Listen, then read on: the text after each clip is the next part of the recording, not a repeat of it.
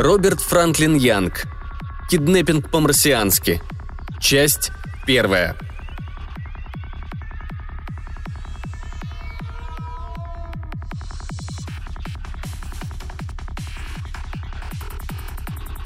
Карпентер не удивился, увидев стегозавра, стоящего под высоким гинко.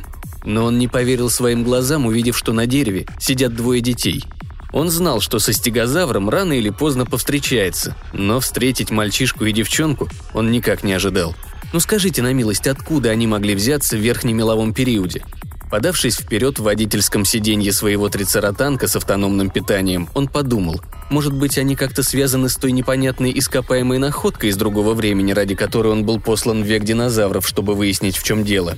Правда, мисс Сенс, его главная помощница, которая устанавливала по времяскопу время и место, ни слова не сказала ему про детишек. Но это еще ничего не значило. Времяскопы докладывают только самые общие очертания местности.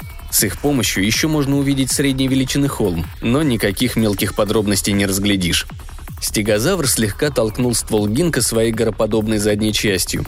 Дерево судорожно дернулось, и двое детей, которые сидели на ветке, чуть не свалились прямо на зубчатый гребень, проходивший по спине чудовища. Лица у них были такие же белые, как цепочка утесов, что виднелась вдали за разбросанными там и сям по доисторической равнине магнолиями, дубами, рощами ив, лавров и веерных пальм. Карпентер выпрямился в своем сиденье. «Вперед, Сэм!» – сказал он трицератанку. «Давай-ка ему покажем». Покинув несколько часов назад точку входа, он до сих пор двигался не спеша, на первой передаче, чтобы не проглядеть каких-нибудь признаков, которые могли бы указать на ориентиры загадочной находки. С неподдающимися определению анахронизмами всегда так. Палеонтологическое общество, где он работал, обычно гораздо точнее определяло их положение во времени, чем в пространстве. Но теперь он включил вторую передачу и навел все три рогопушки, торчавшие из лобовой части ящерохода, точно в крестцовый нервный центр нахального стегозавра. Бах-бах-бах прозвучали разрывы парализующих снарядов, и вся задняя половина стегозавра осела на землю. Передняя же его половина, получив от крохотного величиной с горошину мозга сообщение о том, что случилось нечто неладное, изогнулась назад, и маленький глаз, сидевший в голове размером с пивную кружку, заметил приближающийся трицератанк. Тут же короткие передние лапы чудовища усиленно заработали, пытаясь унести десятитонную горбатую тушу подальше от театра военных действий. Карпентер усмехнулся. «Легче, легче, толстобокий», — сказал он. «Клянусь тираннозавром, ты не успеешь опомниться, как будешь снова ковылять на всех четырех». Остановив Сэма в десятки метров от гинка, он посмотрел на перепуганных детей сквозь полупрозрачный лобовой колпак ящерохода. Их лица стали, пожалуй, еще белее, чем раньше. Ничего удивительного. Его ящероход был больше похож на трицератопса, чем многие настоящие динозавры. Карпентер откинул колпак и отшатнулся. В лицо ему ударил влажный летний зной, непривычный после кондиционированной прохлады кабины. Он встал и высунулся наружу. «Эй вы, слезайте!» – крикнул он. «Никто вас не съест!» На него уставились две пары самых широко открытых, самых голубых глаз, какие он в жизни видел. Но в них не было заметно ни малейшего проблеска понимания.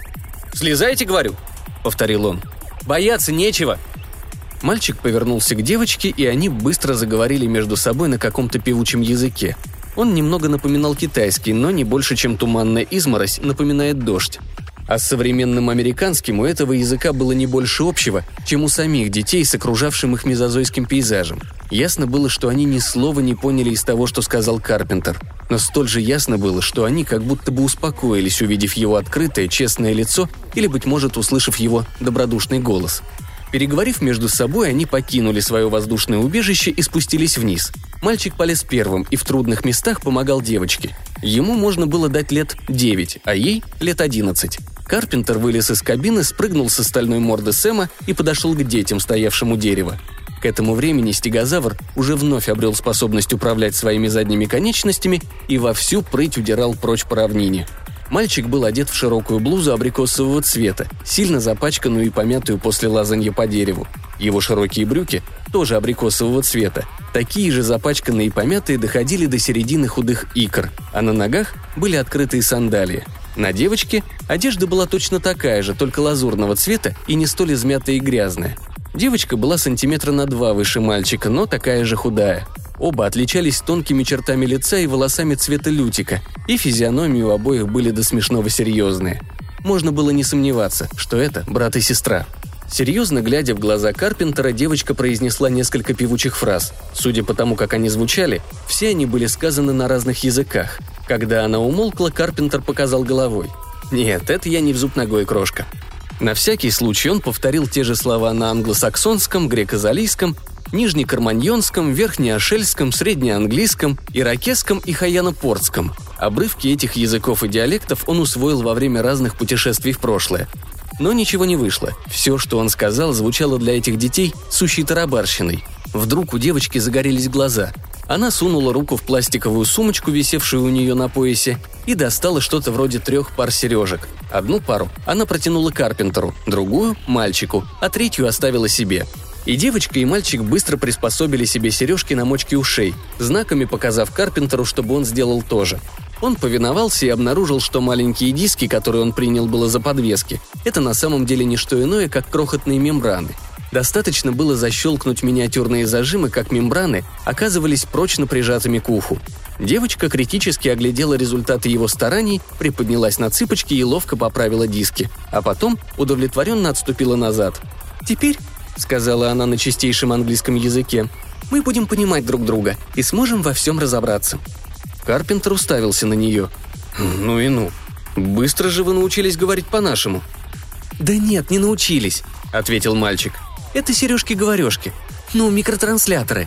Когда их надеваешь, то все, что мы говорим, вы слышите так, как если бы вы сами это сказали. А все, что вы говорите, мы слышим так, как это сказали бы мы». «Я совсем забыла, что они у меня с собой», — сказала девочка. «Их всегда берут с собой в путешествие. Мы-то, правда, не совсем обычные путешественники. Их бы у меня не было, но получилось так, что когда меня похитили, я как раз шла с урока общения с иностранцами. Так вот», — продолжала она, снова заглянув в глаза Карпентеру.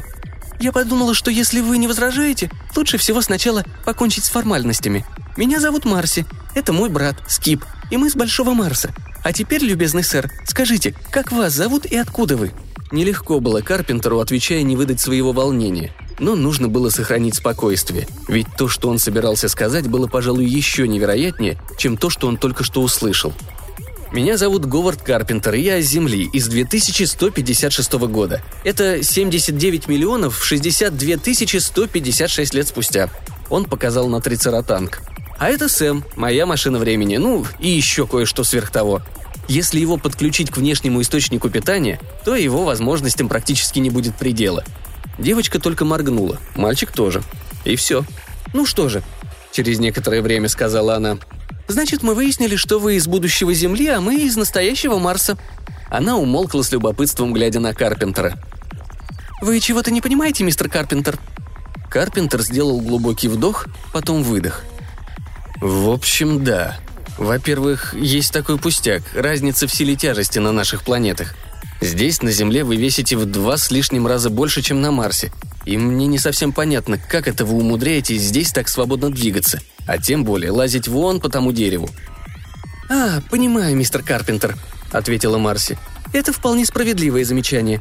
Но вы, очевидно, судите по Марсу будущего, и столь же очевидно, что он сильно отличается от Марса настоящего. Я думаю...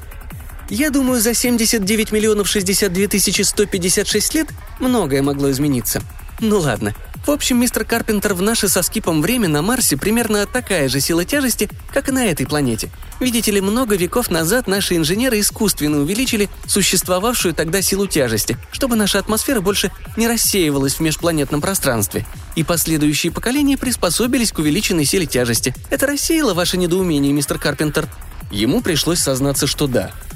«А фамилия у вас есть?» – спросил он. «Нет, мистер Карпентер. Когда-то у марсиан были фамилии, но с введением десентиментализации этот обычай вышел из употребления. Но прежде чем мы продолжим разговор, мистер Карпентер, я хотела бы поблагодарить вас за наше спасение. Это... это было очень благородно с вашей стороны». «К вашим услугам», — ответил Карпентер. «Боюсь только, что если мы и дальше будем так здесь стоять, мне придется опять вас от кого-нибудь спасать, да и себя заодно. Давайте-ка все трое залезем к Сэму в кабину, там безопасно. Договорились?» Он первым подошел к трицератанку, вскочил на его морду и протянул руку девочке. Когда она взобралась вслед за ним, он помог ей подняться в кабину водителя. «Там позади сиденья небольшая дверца», — сказал он. «За ней каюта. Лезь туда и устраивайся, как дома. Там есть стол, стулья и койки, и еще шкаф со всякими вкусными вещами. В общем, все удобства». Но не успела Марси подойти к дверце, как откуда-то сверху раздался странный свист. Она взглянула на небо, и ее лицо покрылось мертвенной бледностью. «Это они!» – прошептала она. «Они нас уже нашли!» И тут Карпентер увидел темные крылатые силуэты птеранодонов. Их было два. И они пикировали на трицератанк, подобно звену доисторических бомбардировщиков. Схватив Скипа за руку, он втащил его на морду Сэма, толкнул в кабину рядом с сестрой и приказал: «Быстро в каюту!» Потом прыгнул в водительское сиденье и захлопнул колпак. И как раз вовремя. Первый птеранодон был уже так близко, что его первый элерон царапнул по гофрированному головному гребню Сэма, а второй своим фюзеляжем задел спину ящерохода. Две пары реактивных двигателей оставили за собой две пары выхлопных струй.